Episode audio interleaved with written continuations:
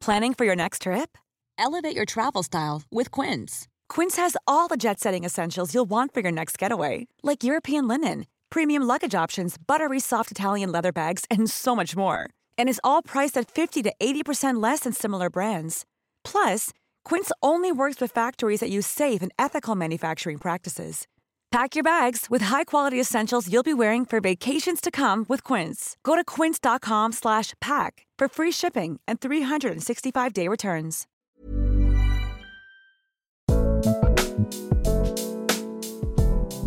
Hello, my name is Annie Macmanus. Welcome to Changes Revisited. This week, we are revisiting Billie Piper and Bexy Cameron, who was born into a cult called the Children of God. More on that later, but let's kick off with Billie. Famous since she was 14 years old, a pop star turned award winning actress, and last year she released her first directorial debut with the film Rare Beasts, which was absolutely amazing. Now, Billie often plays complicated female characters, which we discuss in this conversation. You may know her from Doctor Who, Secret Diary of a Call Girl, Collateral, which earned her a BAFTA nomination, her most recent TV appearance, which is I Hate Susie, which has done really well, or her stage acting. She's won six Best Actress awards, including an Olivier Award for her performance in the play Yerma. In this conversation, which we had in March 2021, Billie opened up about her life and relationships and early fame and the impact of that fame on her. And we jump in here at that point how she was treated in the early days and how that's impacted what she does now. Mentioning your eating disorder, mm. I watched an interview that you did on Parkinson when you were super young. I don't know, I think it was 2005 or something mm. like that. Mm. Yeah, I think you've done two and it was maybe your first one. But you had to really explain to him about anorexia and the motivations behind it. And he was asking these questions that made me want to shout at the television and be like, A, why are you expected at that age to sit on national television and have to break down your eating disorder to anyone? Mm and, and you know times have changed since then. I don't think you would be oh asked to do that. Yeah. God. But and also your divorce and like oh, everything. It was so you had to. You, you, it was just expected of you. And then another thing he said, which did my head in, was he talked about marriage. He's like, "So will you get married again? You're you're divorced already, and you're only twenty five or something." And I was like, "Oh my God, who cares if she gets married again or not?" Ah, oh, like, and you're so giving and patient and nice about the whole thing. I know, I, but that's the issue, and that it's that giving and the niceness that has made me really angry. Mm. That unboundaried line of questioning. I mean, that's not just in an interview. That that's sort of an expectation of maybe of women, certainly of famous women, but I think also of just women who don't have a profile in that in that way. But I look back on that now as well. I look, I'm, I sometimes watch old Jonathan Ross interviews as well, and it's it's not that long ago, but you just I don't know that you could ask those questions anymore. I just no. it would feel so tone deaf now. Mm. The mm. questions that women have had to answer, some of it's unforgivable, mm. and I think it's fed very much into. For me, it's fed uh, uh, into my work a lot. That sort of unbelievable um, frustration and axe to grind about how available we have to be all the fucking time. A lot of your roles that you play, the ones that you've written and the ones that you've chosen, involve women who are just going through a lot, like yeah. fucking so intense, be it like, you know, mental health problems or just, you know, just going through trauma of various kinds or, or just kind of an unraveling of sorts. Why are you drawn to those roles, do you think? And why do you feel like the need to create those roles? Because I think people need to see it authentically. A lot with sort of female characters in, in drama or historically or whatever. It's like, oh, she's anyone who's had a sort of willful moment in their life is chalked up to being mad or a slut or uh, unwell or whatever and I think it's really important that like moving forwards we talk about why those things happen and how it ends there and also that it's okay Like it's mm. totally fine. Of course, these experiences in your life are absolutely maddening. It feels like a responsibility of mine, but also I'm more interested in it. I've Yeah. I've only ever seen that stuff in my life. I haven't seen in my childhood. I haven't seen a woman really fucking nailing it. I haven't. I've hmm. I've seen them doing their best given their circumstances, and it's cost them more than it's cost any other fucker. And they're funnier because of it. They're more interesting because of it. But it's also it's it's cost them years of their life just living, and I hmm. want to talk about that creatively and give it a bit more context. You know, it's more satisfying for me. I think. I, after watching Rare Beast, that's when I, I watched some of the Parkinson interviews, and it, it struck me one of the things that you say to Michael Parkinson is that you're a hopeless romantic. And, and this this came just at the end of, of the film, of my favourite line in the film. You were such a ray of light when I met you, and I just stole from you every day. Well, that's marriage. and then a little bit further, every day I spent with you, a little piece of me died. It's called a relationship. like so so so the opposite of being a hopeless romantic. Like there is romance i thought in rare beast like the mum and dad characters like this kind of brutal honesty at the end and this kind of need to be near this husband in her deathbed. I know. it's fucking heart-wrenching and and so utterly romantic i thought. Yeah, I'm so drawn to romance, but I think I'm drawn to it, and then I enjoy the sort of chaos of it and the inevitable sadness that comes with a lot of it. Um, not all of it, but the fact that you that can sort of completely pull each other apart. Until you're left like a, a husk of um, your former self. And and what that what that means and what that takes just to get to the end of it yeah i mean i've seen i've seen people behave so appallingly in relationships and in the face of rejection which is something that the film talks a lot about is how certainly how men behave in re- in the face of uh, rejection and yet sometimes if you've shared a great deal of your life with someone, you you want them there with you at the end. Not always, but sometimes, and it's just one of those sort of hopeless, sad, dark truths. Are you still a hopeless romantic I can't watch that Parkinson interview. I just look at that thing. Actually, I found my low because I used to keep journals all the time, and I found my journal diary the other day, and I was reading back at it at that a similar time in my life, and I just just found it so hard to read. Mm. I find it like I don't know who I I don't know which version of me is more true. I, I like I look back and I think God, I, I'm just don't even recognize that person. It feels hmm. so far away from what's happened since and where I'm at personally. It just feels like, oh God, I just, I you, I just look going, oh, you're so shiny and and like, you like everything. but I think it's a very like instinctive thing. It's so cringy the idea of reading your diary when you're a teenager. Like I've done the same, and you can't not cringe. oh, good, But, I- oh, good. but- oh no, that's very normal. But it, it it does make sense why you would create the art that you do now, which is just so full of flawed people and kind Yeah. of pushing the boundaries of society's norms and what people are supposed to think and feel and, and behave like, you know? Yeah. And I would say, like, I've said this before, I would, I mean, some people watch this film and they're like, oh my God, they're so awful to each other. Like, do, it feels uh, just unnecessarily coarse. But I don't know, like, for me, I've grown up in a family where people can be fucking ruthless with each other. you know what I mean? Yeah. And especially if they're, if they're told no or rejected. I know mm. that world a bit. So yeah, I don't know. Like, well, it's it's. I think the film will be ca- maybe a bit divisive on some level, or, and I'm not sure how men will receive it. Quite a lot of guys that I've shown it to don't like it. Surprisingly, I've definitely got a lot to say in these years of my life, and not all of it is palatable, and it's certainly not shiny. How do you want it to make women to feel? I just hope that uh, if you have experienced those feelings or thoughts, then I just hope it's a relief on some level.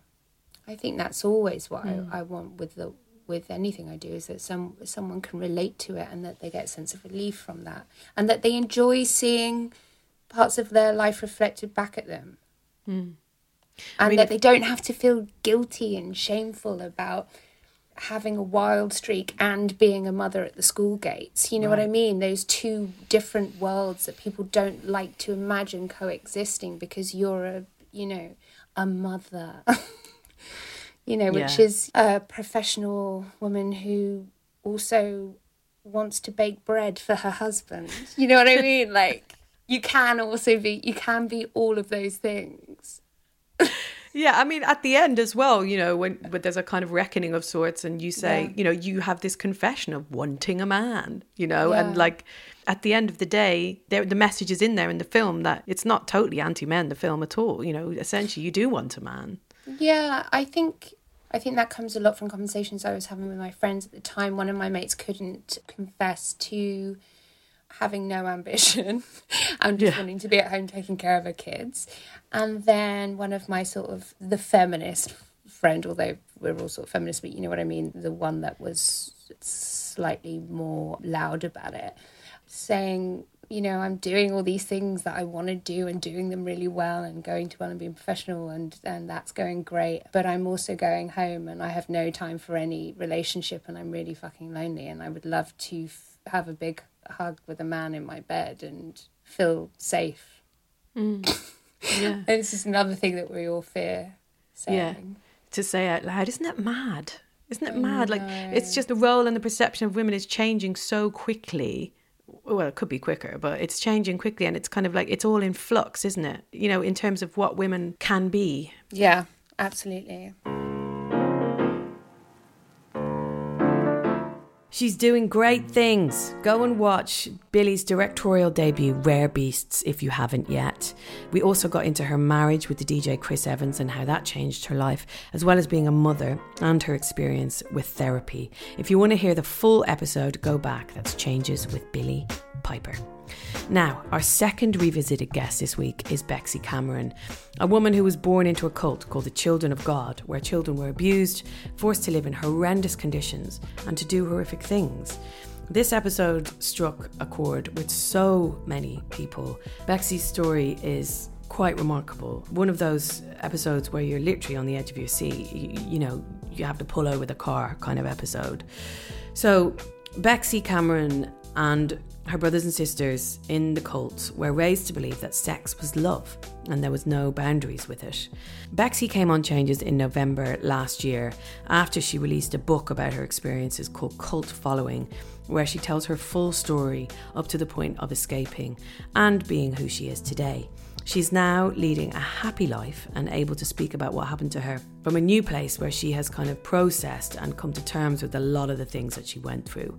So, we're going to go and revisit the start of her story when she first realised that her life as she knew it wasn't normal.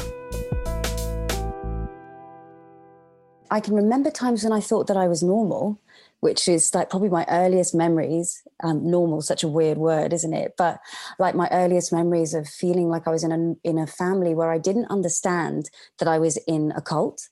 Um, I remember being in India and being on the back of my sister's bicycle and just driving through fields and having like the sunlight shining down on us and just remembering being as a person. And that was before all of the the understanding of me being in an armageddonist cult came in. That's before i knew that i was being raised as a martyr. That was before i knew that i was supposed to die as a teenager. All of that stuff came afterwards. So it was probably the other way around of feeling normal and then feeling that actually I was being told I was a chosen one, which is such a loaded thing to say to a child in so many ways. We could unpick that. But yeah, so it's probably that way round. And then there was trickles of things that would come in. We would be in normal society and we'd see things like my parents would go out what you might call Bible bashing or evangelizing is what they would call it. And you'd see things that were normal shopping centers, children in school school uniforms, things that were another world to me. And that's you know another part of realizing that I wasn't. I knew that I wasn't part of that world, but it's it's a little bit blurred, I would say. Can you give us the broad strokes of the children of God? Like, what do they believe, and what was the kind of rule parameters that you grew up in? So the things that they're famous for, they're famous for being a really damaging, exploitative group. David Berg was the leader, and he was just wild when it came to what he believed. He believed that the women should be prostitutes for Jesus. He called them hookers for Jesus, exploited them to bring in money and new members, which is probably one of the things that makes them stand out as a cult. It's quite unusual to have stuff like that kind of sewn into the beliefs. They believed that the end of the world was coming. They believed that the rapture was going to happen. And when they started, it was in 1968. And it was around a time when, you know, I, I can imagine the world was ready for that kind of change. Vietnam, what was happening on the political landscape, all of the riots and stuff, you can almost imagine that they were that cults were almost needed in some ways. So I can see why people like my parents joined at that point. It didn't start out as a group that was all about exploiting women and children. It started out as a revolution for Jesus. And that wasn't unique. How they morphed into a group that became so damaging was unique in some ways. But essentially, how I experienced it, rather than how my parents experienced it, which was as this kind of hippie revolution and you know revolution for Jesus and let's all shout woe in the streets, was just as a child that was raised in something really separate. That meant no television, no music, no education. We were allowed to read because we had to read David Berg's words, which he wrote a lot of the mo letters the, the, mo letters oh my god don't eat i mean we could do a whole yeah. hour conversation just about the mad ramblings of that man. Um, but yeah so my experience of it was entirely different from my parents i think. They had this like moments of enlightenment and purpose but i just grew up in something that was separate and contained and very controlled and no freedom of speech no freedom to be what i see children being now that playfulness that um, we had our imaginations which was our escape. But other than that, it was an extremely controlled environment. So, yeah, I think there's a real kind of contrast in what adults can experience in joining a cult and what children can experience in just being born into one. And then, coupled with that, was this idea of the Armageddon coming.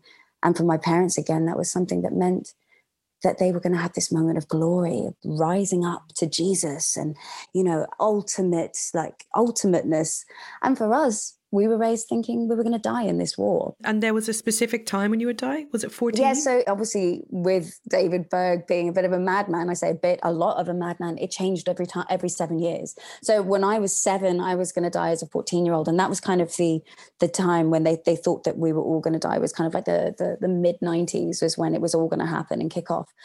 So I had this date looming over me. Um, and, you know, they added this exciting, almost childlike comic book side to it, which was you're going to have superpowers and you're going to breathe fire and you have lasers coming out of your eyes. And growing up as a, you know, I think most children have these visions of, you know, perhaps one day we'll have superpowers. And, you know, again, it's gutting when you hit 14 and all you get is a period instead of lasers. It's, you know, it's devastating.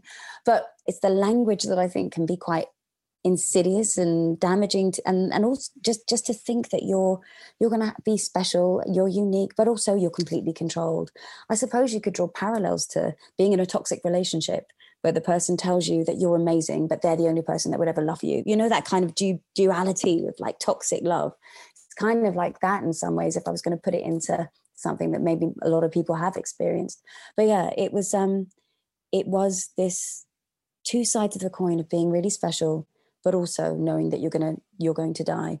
And not being allowed to speak uh, as far as like not being able to have freedom of speech but also being kind of almost put on a pedestal. What about the, the more kind of practical sides of living? Like the geography of your childhood is interested these quick sudden moves like it's it's it's all kind of leads to feeling unsafe like having the rug pulled from under you a lot.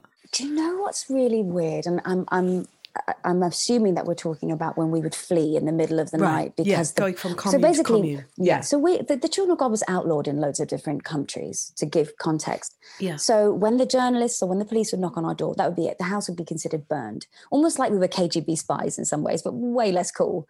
But we'd have something called a flee bag that was always packed and it had essentials in it, and we would just get in the van and we would run and we would go underground for however long it would take before they would find and start a new commune or cell.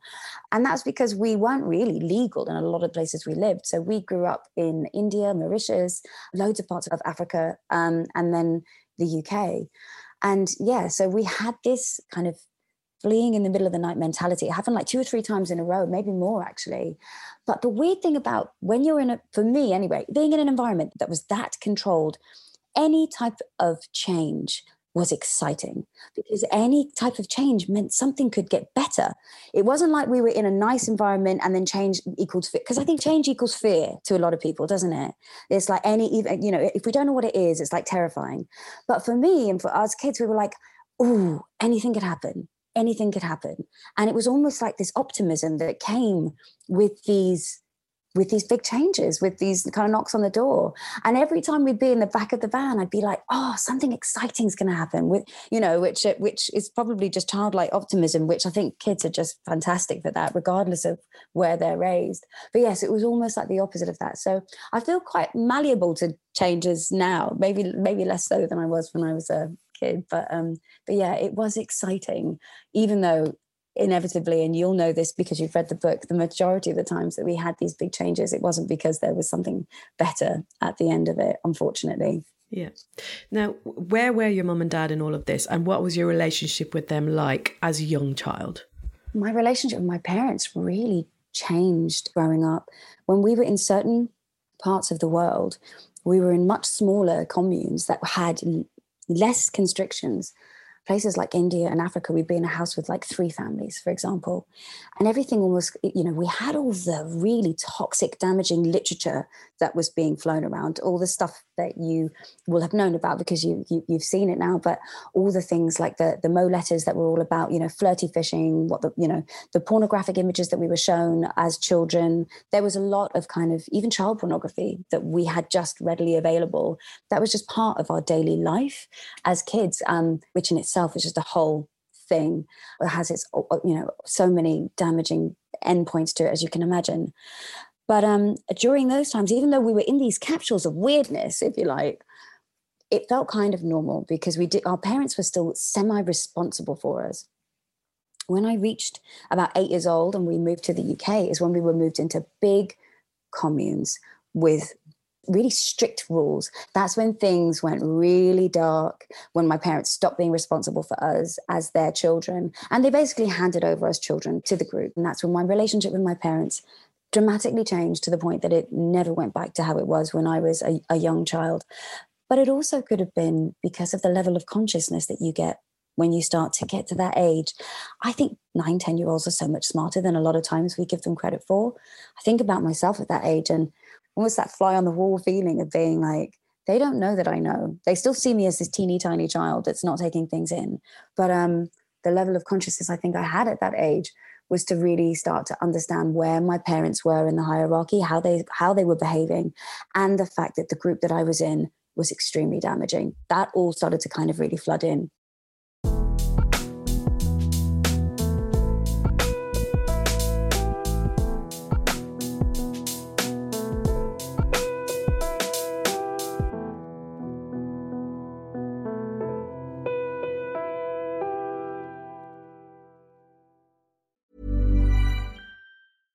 Selling a little or a lot?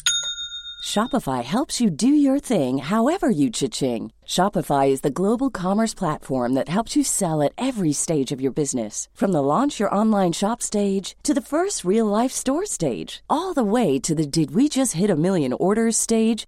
Shopify is there to help you grow. Shopify helps you turn browsers into buyers with the internet's best converting checkout.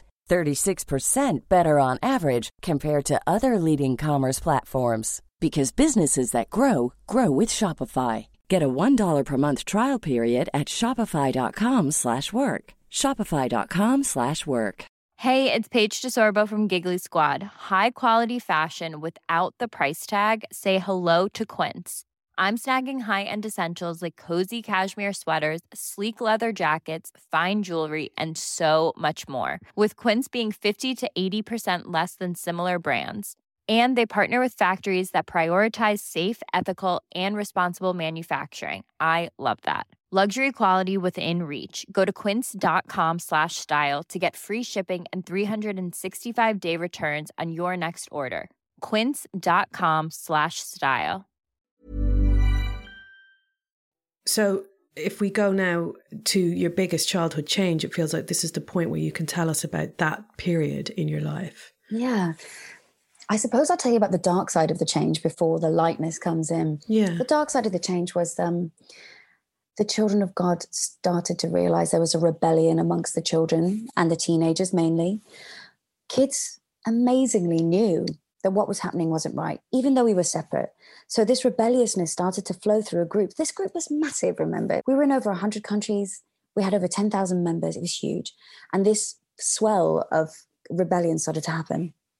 And so their reaction to that, instead of like asking the kids, oh, you know, how do you feel? What do you want? Do we need to make changes ourselves? Was to clamp down. And they did this by creating these things called teen camps that they put kids who were wayward or rebellious into, and they wanted to make us better versions of end time soldiers, martyrs, whatever you want to call us, by any and all means possible. And those were the words they used any and all means possible. And that included things like isolating children, sometimes up to months at a time, included you know basic stuff like manual labor but also things that were much more violent like public beatings some of the adults that were drawn to the group because of what the group preached by its very nature it would attract predators we were in these camps with adults that by the nature of what they wanted to do they were cruel because they wanted to be it was almost like they were excited by doing it and i was put into one of these camps and i was 10 years old my parents completely handed us over to this camp and I was put on something that they called silence restriction. That was on top of all the other things like the violence, the beatings, everything else. And Bexy, sorry, can you just contextualize the house you were in, the amount of people that were there? Just give us a picture of what it was like to live in that commune. So, this camp, this commune, this compound, whatever you want to call it, that I was in, yeah, very strangely was actually on the countryside of the UK.